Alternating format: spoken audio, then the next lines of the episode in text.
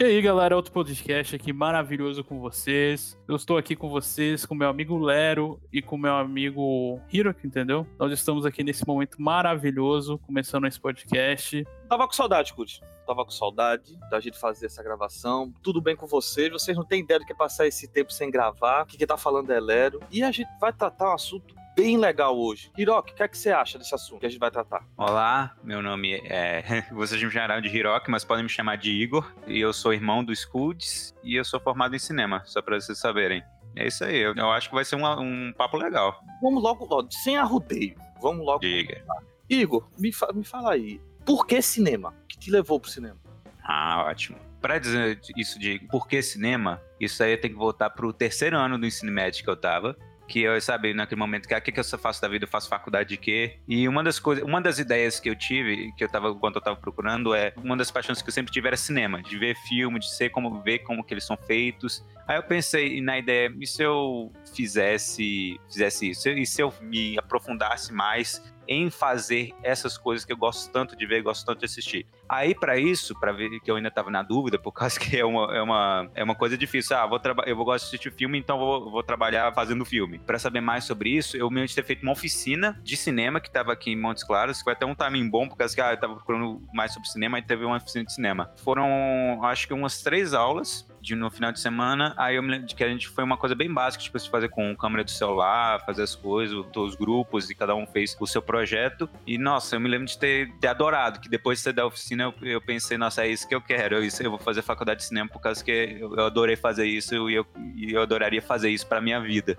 E você acha... E assim que você entrou na faculdade, é exatamente o que você esperava ou as coisas são muito mais diferentes do que uma pessoa que quer fazer cinema deveria ter ideia? Não, não foi exatamente como eu esperava. Da faculdade em si, quando você pensa em, ah, vou fazer filme, o que você pensa, a parte que você pensa é em fazer filme. Até durante os primeiros semestres que eu fiz, que foi na, foi na, na PUC Minas Coração Carístico, para quem quiser saber, foi no curso de Cinema e Audiovisual, que os primeiros semestres foram muito bem, bem teóricos. Tanto que no primeiro semestre a gente dividia quase todas as matérias, a gente dividia com publicidade e propaganda, porque eram, eram temas gerais de comunicação. Primeiros semestres foram bem, foram bem teóricos, mas a partir, eu acho do quarto, quinto, terceiro, quarto, quinto, começou a ter mais. Alô? Alô? Alô? Alô? Zero, zero, alô? Senhores, falhas técnicas, é por isso que nós vamos pular para um trecho totalmente diferente da gravação. É isso aí.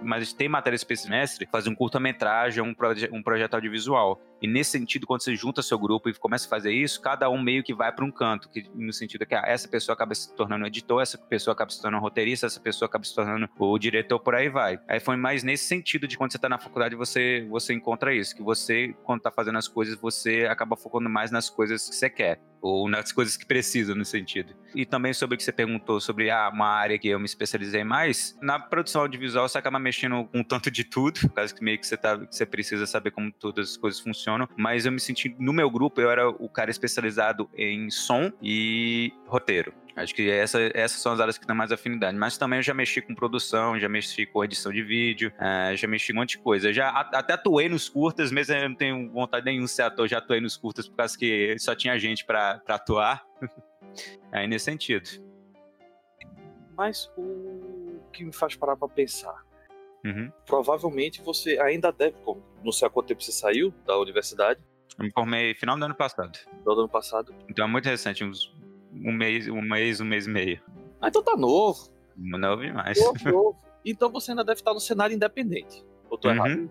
Sim. E como é que você vê, sa saindo agora, você uhum. não que você tá verde porque, né, você já fez sua parte de trabalho e tal, mas saindo agora, como é que você vê que está o cenário independente, visto a pandemia também? A questão de conseguir grana para fazer filme, se é difícil, é, se você tem. A questão de batalhar, você vai ter que batalhar muito. A questão de emprego, ou no caso, o teu caso, você teve que ir para outra área uhum. antes de. para poder conseguir grana, lógico, e depois voltar, ou não, você já conseguiu ir direto para o que você queria?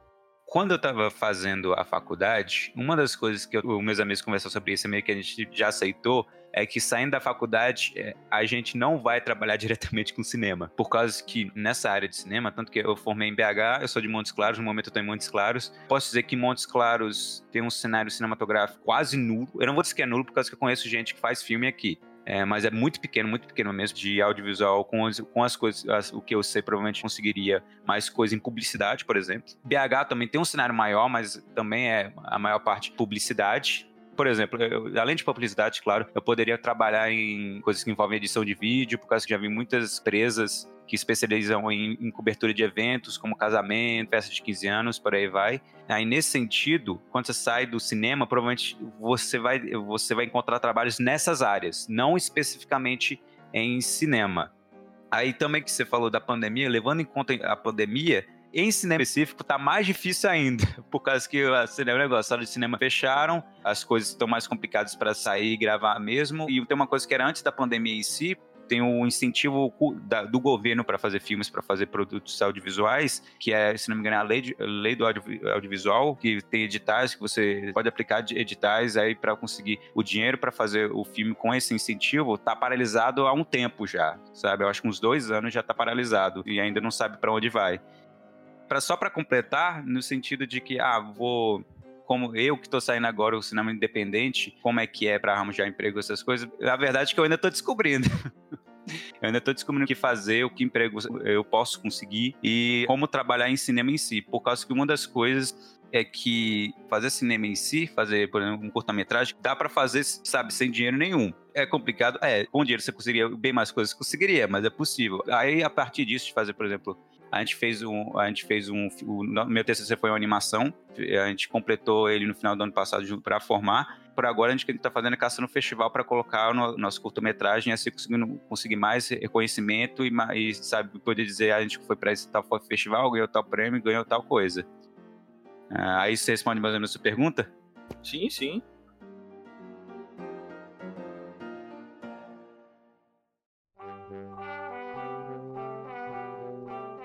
Que skills as pessoas você acha que tem que ter para entrarem nessa área? Só complementando a pergunta do Lero, que é bem interessante, né? Porque, vou dar um exemplo, você fazer faculdade de cinema e ter que aprender coisas que seria teoricamente publicidade, que mais que envolvem cinema de certa forma. Eu imagino que isso abra empregos de qualquer maneira para você, correto? Uhum. Sabe dizer, tipo assim, certamente, o que que uma pessoa fazendo cinema deveria procurar? O que que o que, que você, tipo assim, você recomendaria isso para alguém hoje em dia? Ou, tipo assim, baseado na pandemia, como o mundo tá andando, é, um, é algo muito incerto para você? Eu imagino que seja complicado, até porque realmente a pandemia quebrou muito cinema, aí no Netflix, é tipo, é muita coisa, né, que tá acontecendo nesse momento. Só pra, só pra ter, você tá me perguntando se eu recomendaria uma. Se, por exemplo, alguém quer fazer cinema e pergunta pra mim, ah, você acha que eu devo fazer cinema? É isso que é a pergunta? É, se, tipo assim, o que que uma pessoa. Você recomendaria alguém fazer cinema agora? Você pediria pra esperar? Entendeu? O cinema que você. Tipo assim, a faculdade de cinema te preparou para o que tá rolando agora? Você consegue, por exemplo, trabalhar em outros, outras coisas que não sejam necessariamente cinema, mas também com publicidade? Ah, eu, esse negócio da preparação, acho que nada conseguiu preparar ninguém para essa situação, para falar a verdade. Mas no, respondendo isso, se falar que se quisesse fazer cinema, eu recomendaria ou eu recomendaria. Eu recomendaria, tanto que no cenário, no mercado, vamos dizer assim, mercado brasileiro no momento, tipo assim, no momento mesmo, né, como tá agora, eu diria que tá, tá complicado, tanto que da pandemia, pelo menos ao meu, ao meu ver, até onde eu sei. Então, e se você falar, ah, vou fazer, vou fazer faculdade de cinema, fazer durante a pandemia, provavelmente você vai fazer, se fizesse agora, provavelmente você faria, faria online, mas se, se vier para mim perguntar, ah, eu quero fazer cinema, você me recomenda? Eu digo, nossa, sim, por causa que, a longo prazo, eu acho que está acontecendo com o cinema brasileiro que ele está aumentando. É, o, esse mercado está tá crescendo. Que durante uns, uns anos para trás está tá tendo uns problemas, né? por causa da pandemia está tendo uns problemas, mas eu acho que depois disso, acho que o que vai acontecer é que vai crescer, crescer, crescer mais ainda. É, pelo menos isso é o que eu quero, isso que eu, isso que eu desejo e eu acho que isso que vai acontecer por causa que o tanto que mas eu ia dizer também uma coisa que fazer filme eu diria que é uma é, um, é, é uma coisa eu, eu, adoro fazer filme é um, é um sentimento como dizer que eu acho que um dos professores meu, dos meus professores disse é, é mágico é excelente é, é ótimo fazer filme fazer uma, uma história boa mesmo mas mano é frustrante é bastante frustrante. Aí, aí se estiver preparado para lidar com essa frustração, para lidar com todos os problemas, por causa que é, fazer filme é uma coisa complicada que envolve muita gente, muitas coisas, e preparar para que para fazer uma, uma coisa que você, que você acha que vai gostar, que você, que você acha que você vai amar, então vai fundo. Eu, não, eu nunca diria para uma pessoa não, não, não faça cinema. Eu diria que se você quer fazer cinema, mano, vai fundo. Olha só, Igor, em dois, agora já vou pegar esse ponto. Em 2011 hum. saiu aquele filme, A Invenção de Hugo Cabré. Que conta uhum. a história de Jorge, eu não vou pronunciar o sobrenome dele. Eu não, eu, eu, não, vou, eu não, vou, passar vergonha. É Meleão o sobrenome dele. Meleão, pronto, obrigado. E, pô, o cara era, tava à frente da época dele. A verdade Sim, é essa. Muito. muito à frente. Aí, veja só, hoje, com formação, etc., quais skills necessárias, os talentos necessários para a pessoa querer entrar nessa área. Por exemplo, você especializou em edição tal. Antigamente tinha que fazer tudo. Uhum. Então, hoje em dia você acha que ficou mais, aspas, fácil, qualquer pessoa pode fazer, ou ainda existe necessidade de ter aquele feeling, de tipo, aquela sensibilidade que o Jorge teve? O que, é que você acha? Não, peraí, repete, eu não sei se entendi direito. Com, como assim o que o Jorge teve? Porque o que acontece? O, o, o Jorge, né, o, ele seria mais ou menos o criador do cinema, não é isso? Ele foi um dos primeiros, sim. Se você perceber, ele era ator, editor, uhum. era, tudo. Ele fazia de tudo. E era um cara que não tinha formação, nem nada. É, hoje em dia a gente tem a é, tecnologia, tem gente que ensina, tem tudo que pode pegar. Você acha que qualquer. Exemplo, eu, eu posso chegar agora e tentar fazer o filme ou editar tal, que pode dar certo ou não, ou você acha que você, depois do seu conhecimento é, e com as skills necessárias que você tem, né, os talentos necessários que você tem, você consegue isso de uma maneira mais simples? É, é um negócio que já nasce com a pessoa ou pode ser aprendido? Seria essa mais ou menos a pergunta. Não, com certeza fazer filme é, é aprender mesmo, é aprender como contar histórias. A principal habilidade que tem que ter de para cinema é, de, de contar uma história, por causa que cinema é uma de que, que conta uma história, seja essa história ação, drama ou por aí vai. Aí isso pode ver, envolver, pode envolver edição, produção, atuação, é, direção, tem, tem, muitos, tem muitos cargos nesse sentido, e eu acho que tudo isso, tudo isso é, é sabe, dá para aprender. É, é possível aprender. E se você perguntar se você, é, se você fosse lá fazer esse filme, eu acho que completamente se poderia fazer um filme, principalmente hoje em dia, já que, que muita gente só tem a disponibilidade para fazer isso só com, por exemplo, uma câmera se você, você tem disponibilidade a um, a um, celular, você tem uma câmera, e se você tem uma, uma câmera, você pode fazer imagens, e se você, e se você tem disponibilidade a, a um computador à internet, você tem disponibilidade também a um editor de vídeo, por causa tem um monte de, um monte de editor de vídeo gratuito. Nesse sentido, você pode, você pode pegar o que você gravou na sua câmera e fazer e editar o que você, que você gravou para fazer um filme. Aí, nesse sentido, eu acho que qualquer um pode fazer um filme. Para você, com a influência que você tem desses contadores de história, vou chamar diretor desse jeito, uhum. influências? Desse contador de história? Muito cinema americano, para ser sincero. Não, tranquilo. É, quando, come, quando eu comecei a fazer a interessar, por exemplo, quando uns anos atrás que eu disse que estava no terceiro ano do ensino médio e eu estava interessado em cinema, o, a maior parte do que, eu, do que eu tinha de repertório era cinema americano. Tipo assim, eu acho que um filme antes que eu que assisti dos anos 70, 80, mas não era tão diversificado assim em questão do, sabe, o, o Go, tipo assim, durante o, o, o planeta todo e, e muito mais para trás. Mas ao decorrer que eu, que eu me aprofundei mais, eu, eu, eu também aumentei meu repertório. Tanto que de cinema eu, eu, eu vi, eu vi, tem o Parasita agora, só de, de um exemplo. Eu já vi, eu vi bastante, eu vi filmes do Kurosawa, eu aprendi mais sobre cinema italiano, de cinema alemão, de cinema russo, de cinema francês, de cinema de tudo que é canto, que eu passei a fazer mais. Quer dizer, fazer mais não, de assistir mais e ter mais esse repertório. Tanto que, eu, que eu não, eu não, hoje em dia eu não sou tão mais atualizado aos filmes que lançam, que mais recentes que lançam, por causa que na maior parte das vezes eu tô procurando uns filmes, uns filmes mais antigos de outras, de outras partes do mundo para ver se eu, também eu me eu expando mais meu repertório de como contar história, de contadores de história, por causa, mas ainda assim a maior, a maior parte do que eu sei veio do, do próprio cinema americano. Tem uma curiosidade muito grande, muito, Diga. né? Desculpe, escute, eu, sei que você vai perguntar, mas bateu uma curiosidade muito grande, né? É, vê só, por exemplo, eu sou formado em direito. Uhum. Aí muitas vezes a pessoa tá assim passando, passando alguma entrevista ou assistindo TV e tal. Aí eu faço, pô, isso aí é crime ah, esse é artigo, artigo tal. Ou, por exemplo, você está assistindo, houve um homicídio, pô, 121, tal. Tu ainda consegue assistir filme na boa, assim, pô, vou curtir um filme, ou tu sempre já, tá, já tem aquele olho mais mesmo de cineasta, tipo, a direção tá boa, a arte tá boa, a fotografia tá boa. Eita, essa fotografia não tá muito boa tal. Ou ainda tu ainda consegue curtir na paz, assim. Eu vou dizer que de, de vez em quando eu, eu consigo desligar meu cérebro no sentido de, ah, eu só vou apreciar isso. Mas boa parte, principalmente quando uma parte não é muito, não é feita bem, eu penso, não, isso não tá legal. Principalmente, uma coisa que eu, que já que eu faço som, principalmente som, se eu vejo que, que, eu, que eu tô assistindo e o som tá muito bom, eu até desligo, desligo o cérebro para esse tipo de análise e, sabe, só aprecio o, o som bem feito. Mas quando tem qualquer errinho, eu penso, aí, alguma coisa que ficou, aconteceu errado aqui. Ou, sabe, tipo, no sentido de teve um corte muito, muito brusco, não ficou legal isso, perdeu a qualidade aqui, eu percebi isso é, nesse sentido. E isso que você falou, na maior parte, na maior parte dos filmes que eu, eu vejo hoje em dia, muitas vezes eu, eu fico analisando inconscientemente, eu nem, tipo assim, tento analisar essas coisas, mas inconscientemente eu fico, ah, eles fizeram a fotografia, a fotografia assim, aí sentaram assim, aí o roteiro, ah, eles, eles, eles prepararam, me deram aquela informação anterior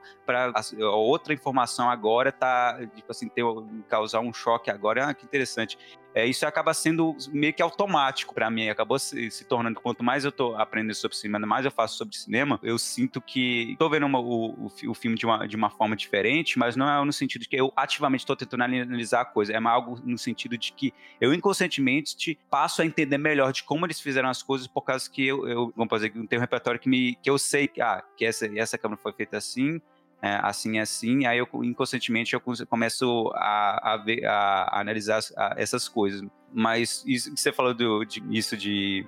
Você consegue desligar, né? Você consegue tipo, ah, vou curtir. Tá, acho que dando exemplo de. Vou curtir Matrix. Pá, uhum. aí, aí você consegue sentar lá e dizer, ok, o filme é legal. Uhum. Não tipo, eita, tem um erro aqui, pô, aqui usam muito computação gráfica, aqui não, tal. Era isso, né? Saber se você ainda consegue fazer isso, consegue desligar e curtir, sentar com a pipoquinha e assistir. É, eu consigo, só, eu só não consigo quando é, é gritante mais o, o erro. Eu senti, nossa, esse, essa computação gráfica não ficou legal, esse som não ficou legal, essa fotografia tá, tá meio estranha, por aí vai. Mas aí, só para completar isso você falou de desligar ou não, eu sinto que eu, por saber mais como fazer filme, por saber mais como, é, como as coisas funcionam, e até mesmo essa análise inconsciente, eu sinto que eu, eu passei a apreciar mais ainda os filmes. Os filmes que eu assisto, por causa que, além de, de apreciar a história que está sendo contada, eu tô apreciando, nossa, a pessoa fez dessa forma, nossa, ela usou esse plano aqui para fazer essa imagem ficar tão bonita assim, e sabe, eu, eu, sinto que da mesma forma que isso pode ser ruim no sentido de que eu fico analisando as coisas ruins, eu sinto que eu tenho um melhor entendimento das coisas boas também. Nossa, isso é bem, bem profundo. Analisar de certa forma, assim.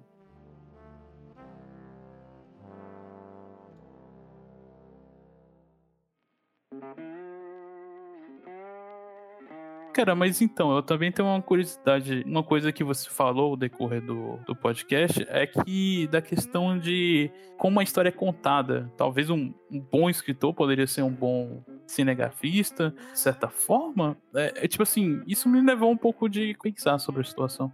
Tem vários escritores de, de romance, mesmo de livros, que também são roteiristas. Que isso é uma, é uma, é uma linguagem, é uma, uma forma de que conversa bastante.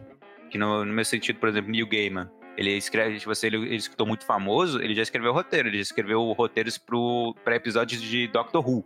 Então, nesse sentido, que ah, um, ah, um escritor seria um bom cineasta, para dizer, dependendo da área, eu acredito que sim. Eu acredito que, que escrever livro é bem relacionado com escrever roteiro. Você sabe me falar um pouco qual é a diferença? Por exemplo, tem regras no roteiro? O que, que uma pessoa, vamos dizer, se uma pessoa está escrevendo um livro, o que, que ela deveria aprender para tentar fazer um roteiro? Como funciona isso? Eu diria que a maior diferença entre o roteiro e o livro é que o livro já é o produto final. Quando você está escrevendo o livro, o que você já tá, está escrevendo vai ser o que o consumidor vai ler. O roteiro, quando você está escrevendo, tem que manter em mente, ele não é o produto final. Não é o que a maior parte das pessoas vão ver o, o, roteiro é um caminho, é um produto que sua forma final é o filme, que vai ser gravado, vai ser editado e por aí vai.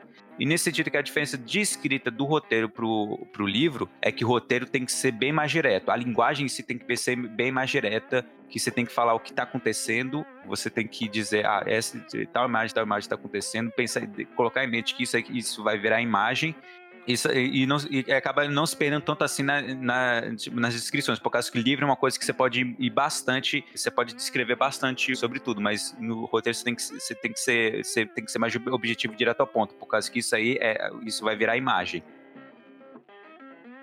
Vou pegar o gancho na tua pergunta, Hudson. Vou pegar que é o seguinte. Já que você perguntou se escritor para roteirista tal, se são bons, por que existem muitos livros é, por exemplo, vou dar um exemplo, tá? A Torre Negra. Né? Uhum. Sou apaixonado por Stephen King. Uhum. Mas a Torre Negra não foi bem levado para o cinema. Não, assim, quem leu sabe o que eu estou falando. Faltou muita coisa, cortaram muita coisa, tentaram juntar livros. Por que isso acontece? Essa releitura, porque na sua opinião muitas vezes é falha. A resposta curta seria por causa que fazer filme é difícil. É, claro, fazer livro também é, difícil, também é difícil, mas o, isso de que você fala de adaptação de, de releitura, eu acho que depende, é, depende muito de como é feita. Esse caso da Torre Negra, eu, eu assisti, eu, eu concordo que é um filme bem ruim, mas nesse sentido que depende muito de, de, das pessoas que das pessoas que fazem do objetivo qual, qual o objetivo das pessoas que, que fazem dos de como que é feito, dos problemas que eles tiveram e por aí vai. Nesse específico da Torre Negra, eu acho que não foi um filme bom, por, não foi um, um, um dizer, não, realmente não foi um filme bom por causa que o, o foco do o foco da, por exemplo do pessoal que tava era mais ganhar dinheiro do que fazer um bom filme também indo pro assunto de, de adaptação uma das coisas que faz, fazer a releitura, vou usar o exemplo do Senhor dos Anéis, fazer a releitura de como, tipo assim, de dar certo, que uma coisa funciona no, no, no livro, mas é, tem que mudar para funcionar no, no cinema, é, por exemplo, que no, no livro de Senhor dos Anéis tem, tem muita, muita, bastante descrição sobre, sabe, sobre o ambiente em si, sobre muita coisa mesmo. De dele explicando sobre toda a, a Terra-média e por onde eles vão. No, no Senhor dos Anéis, isso precisa ser, no filme, quer dizer, isso precisa ser simplificado, por causa que é uma coisa que vai virar um filme de, de três horas, por exemplo. Tem que, tem que dar, uma, tem que dar uma, uma enxutada em um monte de coisa e tem que dar uma modificada para ser melhor nessa, nessa mídia, porque são mídias diferentes. E só para dar um exemplo melhor, que eu lembrei do Senhor dos Anéis, é que no livro, se não me engano, é que no livro, quando o Frodo recebe o anel do Bilbo, ele vai lá, ele recebe o um anel, se passam décadas e o Gandalf volta dizendo: Oh, eu descobri umas coisas sobre esse anel. E no filme, por causa de ritmo, por causa de pacing, você não pode fazer de. Ah, ele recebeu o anel, os 10 minutos ele recebeu o anel, passam décadas e aí o volta. Aí mudou no sentido de que Frodo recebeu o anel, aí depois de um, tempo curto, o Gandalf foi pesquisar e voltou e disse: Oh, eu fiquei sabendo que esse anel é o anel do, do Sauron, sabe? Aí tem essas, tem essas diferenças. Que tem essas diferenças assim, que eu diria. Tipo, quanto fazer uma adaptação, quanto fazer uma releitura. Outra coisa, e como é que você tá vendo o cinema atual fazendo regravações? Ah, eu vou perguntar mesmo, não quero nem saber, velho. Como é que é que você fala? Porque como você tá vendo o cinema atual fazendo regravações? Se é uma coisa boa ou não, a seu, a seu ver. Porque, por exemplo, estão querendo regravar a entrevista com o vampiro, estão querendo regravar o Poderoso Chefão, que eu acho um absurdo. mas tudo bem, é coisa minha, eu acho um absurdo. It, que tem um It antigo, mas o novo foi um boom de bilheteria. O que é que você vê? É bom ou é ruim? do seu ponto de vista. Porque não vai hum. trazer algo novo. Assim, uhum. vai trazer uma tecnologia nova. Mas não vai trazer algo novo, porque o roteiro já tá pronto, a história já, tá, já foi contada. Eles só vão pegar aquela ideia e jogar ali.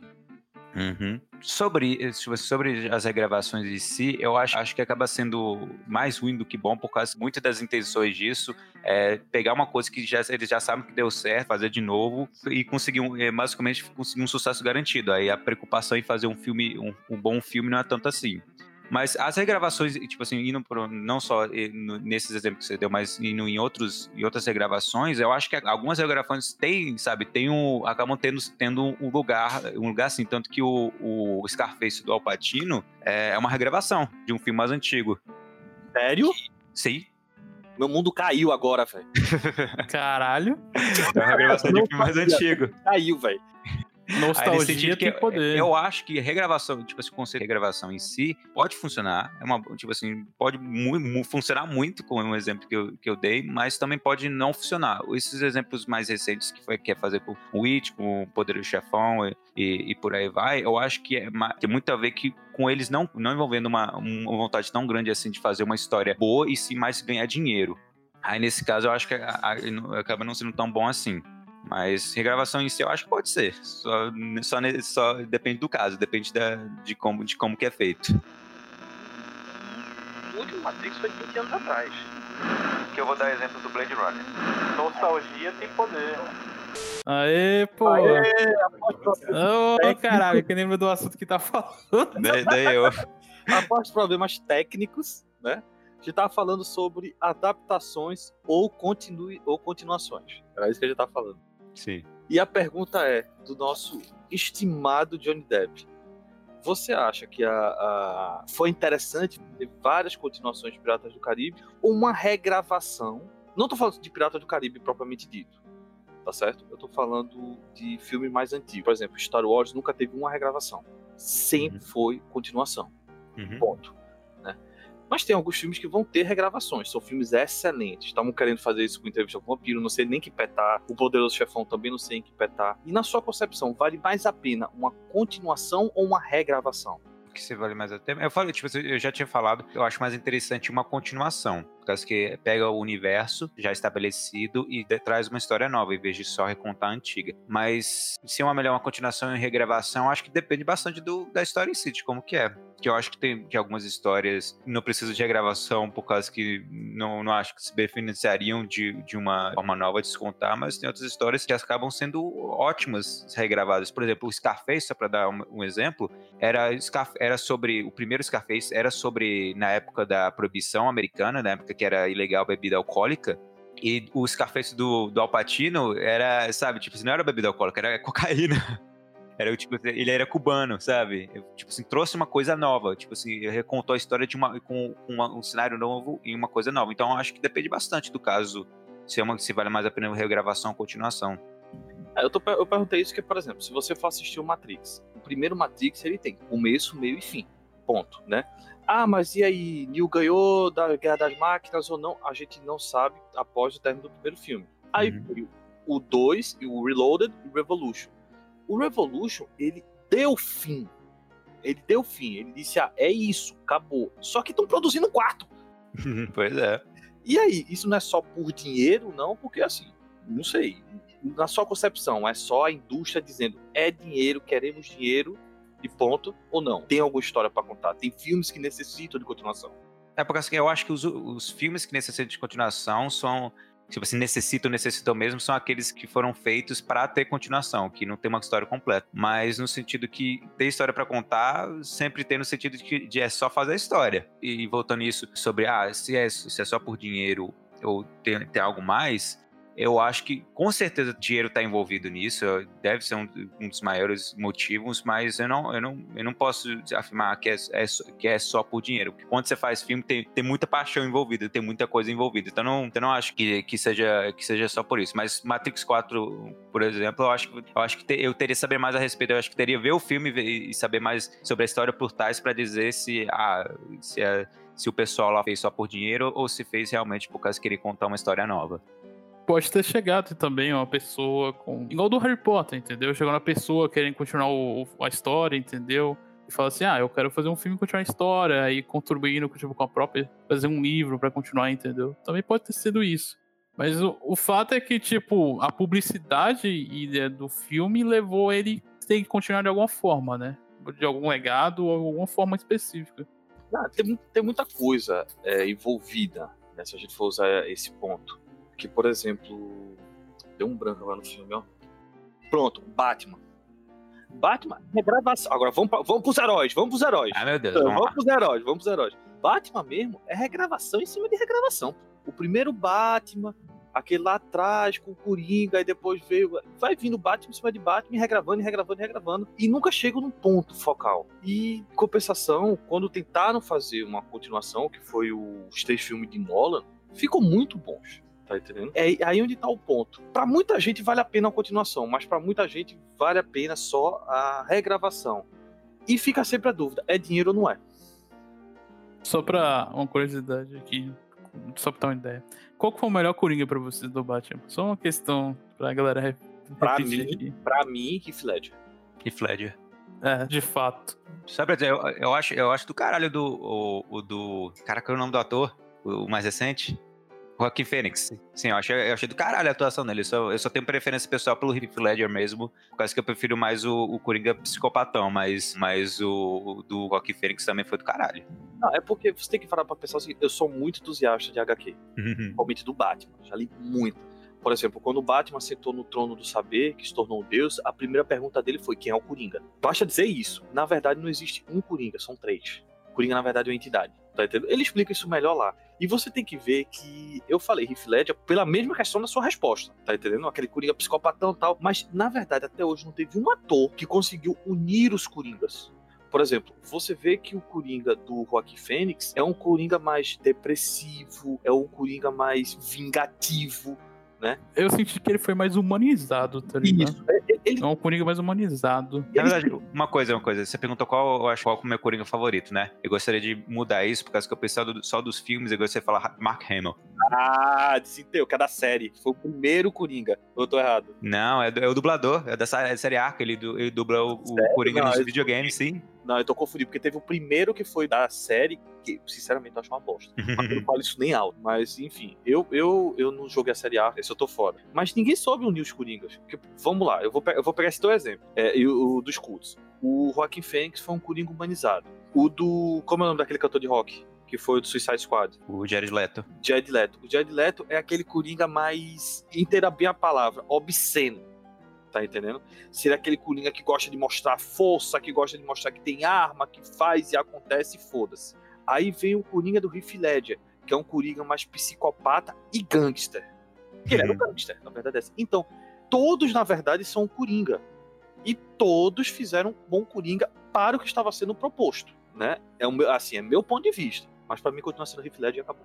Né? Tem muito... E outra, sim, pegando esse assunto, o que você acha de filmes que tratam hoje em dia os anti-heróis com mais destaque do que até com os próprios heróis? Tipo o quê? Só pra... Venom. O Venom? Eu não, assisti, eu não assisti o Venom, pra falar a verdade. Ah, porque o Venom, na verdade, é um anti-herói, né? Não, pô, o Coringa, o próprio Coringa. O Coringa é Ah, sim, sim. o próprio Coringa. Não, e esse, né, desses que o protagonista é um anti- um, um anti-herói, na verdade, o, o, o próprio Coringa, eu acho que ele é é mais sobre a história de, de ele se tornando um vilão. Porque que não tem muito do herói da, da parte lá. Mas nesse sentido de, de do, tipo assim, sei lá, colocar também Deadpool, ah, eu acho, eu acho bem legal no sentido de dar uma outra perspectiva pra, pra história de herói, dar outra tipo, forma de contar a história, por causa que são, que são personagens extremamente falhos e, e alguns deles não nem são boas pessoas, sabe? Então acho que eu acho, eu acho isso bem legal, dar uma, uma, uma nova perspectiva para de contar histórias, para contar histórias de, de quadrinhos por aí vai.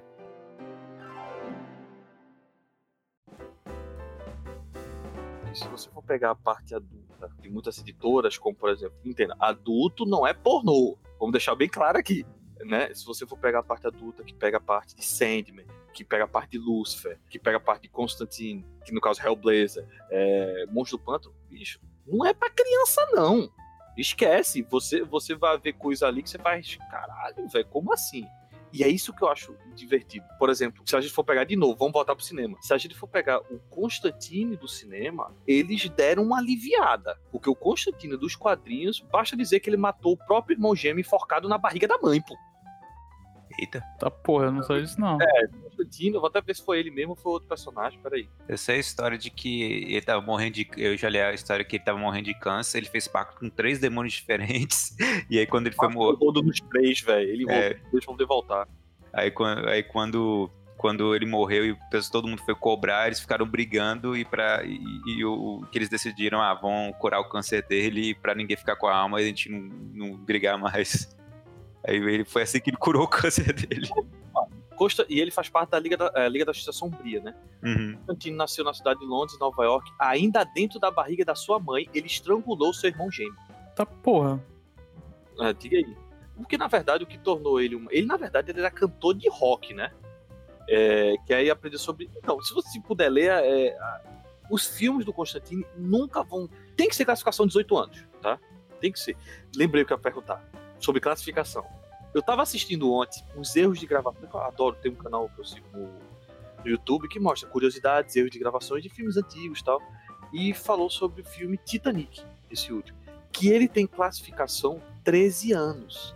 Mas por quê? Aparece aquela a Rose, um momento que ela fica pelada, né, pro Jack pintar ela, né, casonar de cabo, pintar ela. Só que apareceu, pô, nudez é classificada como 18 anos, 16, 18 anos. Por que nesse caso não foi classificado desse jeito? Porque o diretor botou aquilo como nudez, nudez artística, que é 13. Hum. É como eu digo, olha a sacada do cara. tá entendendo? Não, se ele tá fazendo isso para desenhar, e você vê que, se eu não me engano, não sei se aparece e tal, é, essa jogada, essa, essa independência poética que o diretor tem, no caso você tem, vale mais a pena do, hoje em dia ou o pessoal tá deixando isso meio de lado porque hoje em dia só estão fazendo filme de 18 anos e, tipo, dane-se, tá entendendo? Vale mais a pena você fazer um filme que seja pra família, como o Walt Disney faz, ou por seu gosto vale mais esses 18 anos que tem liberdade para fazer qualquer coisa? Você acha que o cinema tem que ter essa liberdade? No sentido, eu acho que, mais, que vale mais a. No sentido é, que depende bastante da história que você quer contar. Deadpool é 18, né? É 16, eu acho. Não tenho certeza. É, mas no sentido que depende da história de, de, ser livre ou 18, depende da história que você quer contar. Que é, depende da história que se a história que você, se a história que você quer contar envolve muitos, tipo assim, muitos temas pesados. É, de forma gráfica que não tem como colocar não tem como colocar para a família toda ou para 13 anos eu acho que cabe tipo assim tem, tipo, tem público para isso tem a, a categoria para isso por aí. Eu acho que é, nesse sentido, acho que depende de como de, do, da história que, quer, que quer ser contada. E eu acho que é bom ter essa liberdade.